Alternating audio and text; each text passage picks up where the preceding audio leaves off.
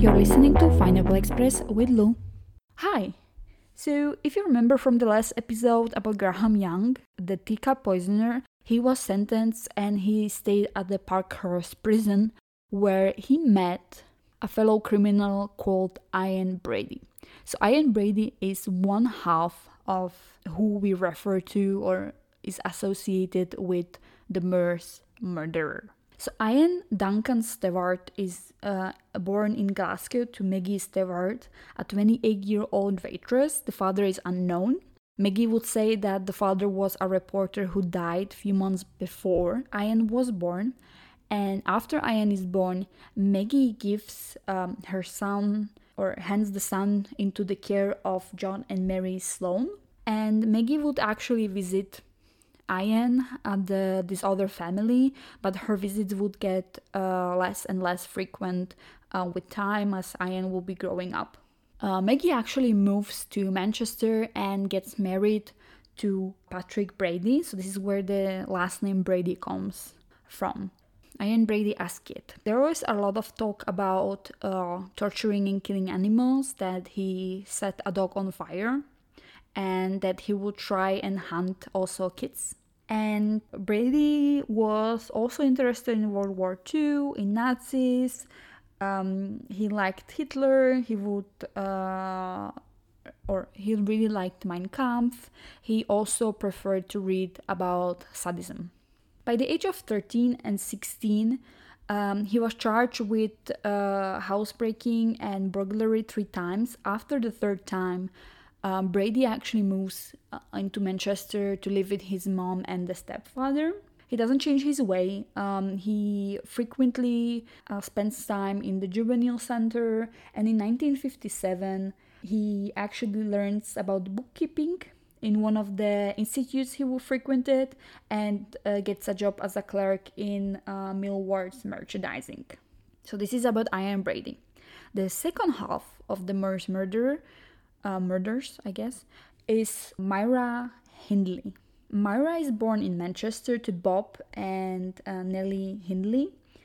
And uh, Myra's father was an alcoholic. He would physically abuse Myra and also um, he would teach her how to fight, how to step up for herself, stand up for herself. So, in a way, it was very bad because um, of the alcoholic uh, or of the alcoholism of the father and the physical abuse. But on the other hand, he was like, okay, you have to stand up for yourself, girl, go for it. Um, goals, but also not goals. So uh, there were a few instances, but it was very uh, well shown what kind of upbringing Myra had, because um, there was a boy who scratched Myra's cheek, and when the father saw it, he was like, "No, you go there and you fight back." So what Myra did is she found the boy who scratched her, and she would um, knock him down. In uh, August 1946, uh, Myra gets a sister, Maureen, uh, and Myra is sent to live with the grandparents, with the grandmom, Ellen. And um, Myra is very good at school. Um, she doesn't uh, go often to school, or she will be a lot tardy, uh, but she would still have quite good grades, so that was fine. Um, the grandma Ellen would keep her quite a lot at home because she was uh, very worried about uh, Myra but um, it also helped because with the with the fact that she was staying uh, with the grandma, Myra got away from her alcoholic father and from the physical abuse. So it was quite positive change for Myra, I imagine, even though you cannot stay with your parents and with your sister. Uh, Myra had a very good uh, friend, Michael Higgins, um, who would ask her, for instance, to go swim with her, uh, and Myra didn't go that day.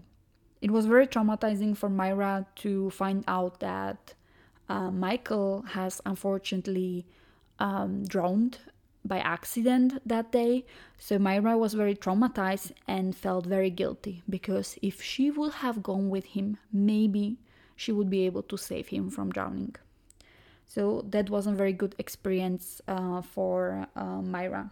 You know, we say that when you're hitting or you hit a crisis, um, you change or you start changing something about yourself. Some people, like me, for instance, would often opt to change their hair, and this was also what Myra did. Myra bleached her hair.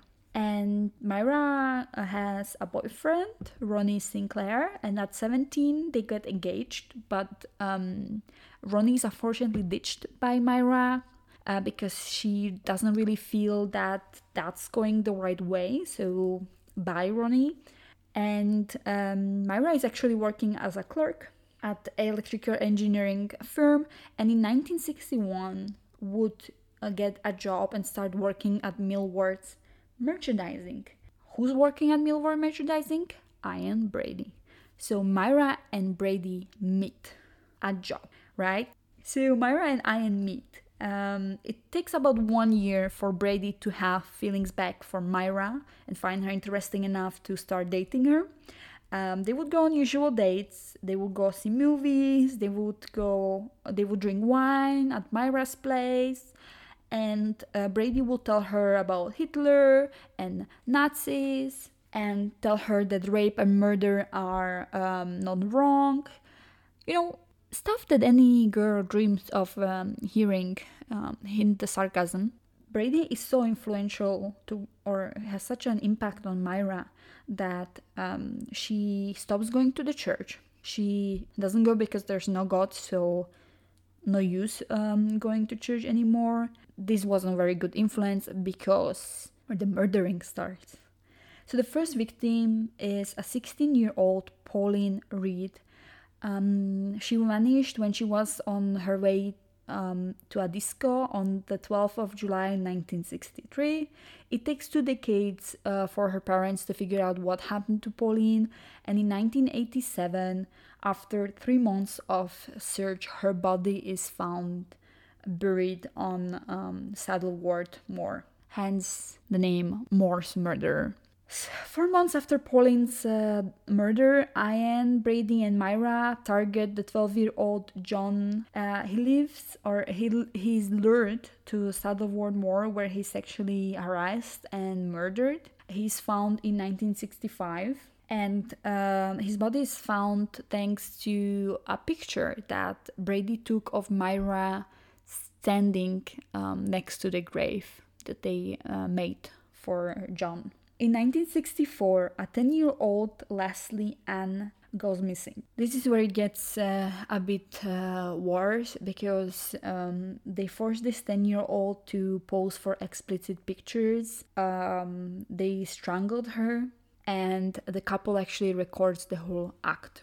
During the trial, apparently, all could uh, see the 16 minutes of hell that the victim went through. Lesley Ann isn't the last victim of uh, the murder couple. She was found as first uh, because her arm or part of her arm was visible. So they saw it and um, they could find her body. The next victim is a 17 year old Edward Evans.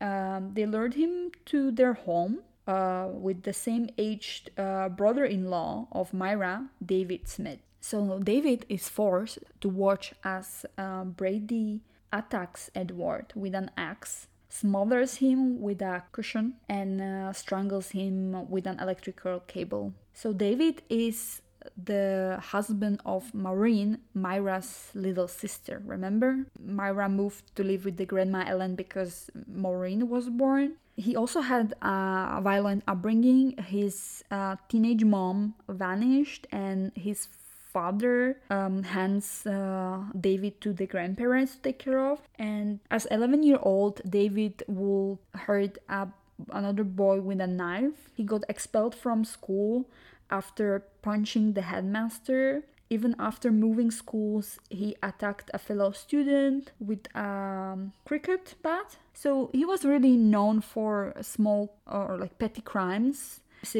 Maureen's parents weren't very happy that the daughter, uh, Maureen, would choose to marry this kind of guy, like a bad boy. So Myra and Brady thought because David had this kind of upbringing and he did this kind of stuff in the past, that he would be on and uh, he would be an accomplice to their crime. David was scared. He, he didn't run away directly, he didn't start shouting because he was scared, so he actually helped Brady and carried Edward uh, Edward's body into a spare bedroom. When the couple was out of his sight or uh, they were somewhere else on the house or wherever, uh, David ran back home to his wife, to Maureen. And he told Maureen, Maureen everything that happened at uh, Brady's and Myra's house. He grabs a screwdriver and a kitchen knife uh, because he feared that Brady would go for him and uh, he would try to kill him because he witnessed now the murder of Edward. And he thought that um, maybe they didn't he wasn't convincing enough that he was completely in it with them, that he was an accomplice. So at 6 a.m., David runs to a phone booth and calls the police.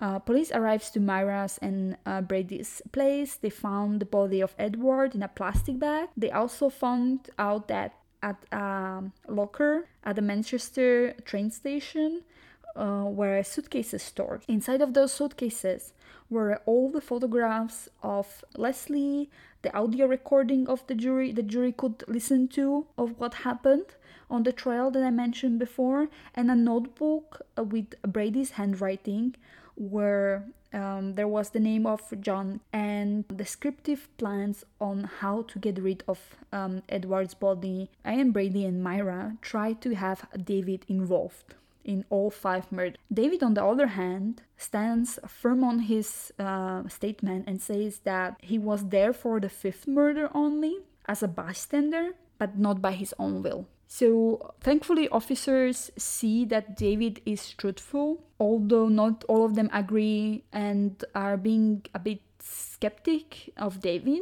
But there are people that think that David was very brave and um, he should be praised for what he did.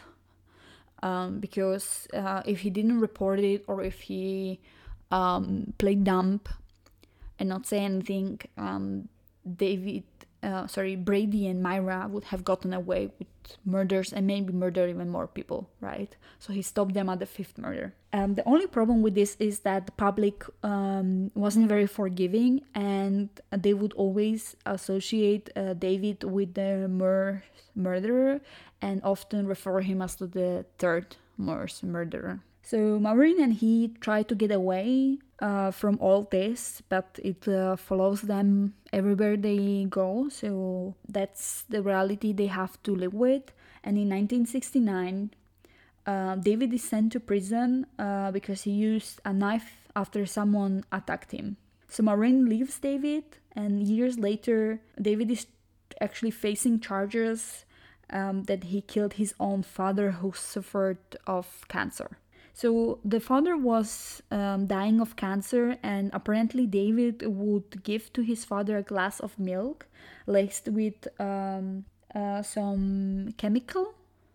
I don't know what exactly it was. I wrote down barbiturates, but I have no idea what that is. Um, he again uh, is being charged with uh, another crime.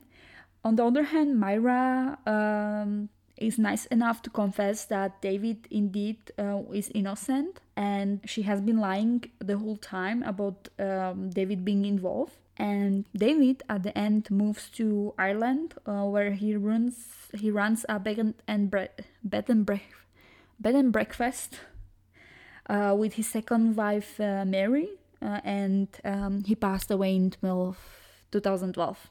Uh, Brady and Myra are found guilty of murdering John Kilbride, Lesley Ann Downey, Edward Evans, and sentenced to life in prison on 6 May 1966. In 1985, their cases is reopened and they confessed to killing Pauline Reade and Keith Bennett. Myra dies at the age of 60 in 2002 and Brady at the age of 79 in 2007 because of cancer. Keith Bennett's uh, body is never found, so his mother uh, passes away in 2012 without finding uh, her son's body and fulfilling her wish for her son to have a proper burial. So, at the beginning, I mentioned the relationship uh, and also on the last episode between Graham and Brady. And apparently, they met in prison. Apparently, they had some relationship going on, if it was friendship or who knows what. But uh, when I was looking into it a bit further, The only thing I could find is that Brady, according his uh, fellow prisoners, if on in Durham where he was, or if in Parkhurst prison, um, that he was not allowed to go uh, out of his cell. He had to be away from all the other prisoners, and apparently um, he could go for exercise at 2 or 3 a.m. Uh, when everyone else will be asleep. Um, it's, it's, it is said that apparently he wasn't very liked by the other prisoners, that they were worried um, he would be attacked or killed. And Brady himself would be scared because uh, the prisoners would get tea served, right? And Brady would always ask if Graham was perhaps not in the near kitchen because he thought that Graham would try and poison him. So, on the other hand, I found stories or like I found mention that they played uh, like something together. I don't know what kind of game, or that, that they were actually like somehow having a, like a friendship because they bonded over um, their love towards Hitler. So I'm not sure exactly what the relationship between these two was. Just wanted to tell you that this is the other story that was um, mentioned by one of the fellow prisoners. In 1985, uh, Brady was actually diagnosed with paranoid schizophrenia, but uh, yeah, he doesn't get out of the prison uh, I heard that he was stationed at um, like the prison system of a mental ward, uh, but uh, still he was in prison and he wasn't released as he passed away in 2012. So this is the story of the Moors uh, murderers, Ian Brady and his uh, fellow friend accomplice Myra. Let me know what you think about this one. Um, for me, it was quite interesting to see how the two lives of these people collide and that they would misuse, perhaps, we don't really know what is David's story, but that they would misuse the fact what they knew about David in order to find an accomplice, a third person to join their murder spree. So, yeah, uh, this is it uh, for today's episode. I hope you liked it. And you may imagine, or you may be thinking, okay, so on the episode of the teacup poisoner, she mentioned Ian Brady, the Moors murderer, and then she mentioned also Dr. Crippen, right? The the hero of um, Graham, of teacup poisoner. So yes, um, come back for next episode where we will look into Dr. Crippen. Thank you for listening in and see you next week or hear you next week. You hear me. Okay, bye.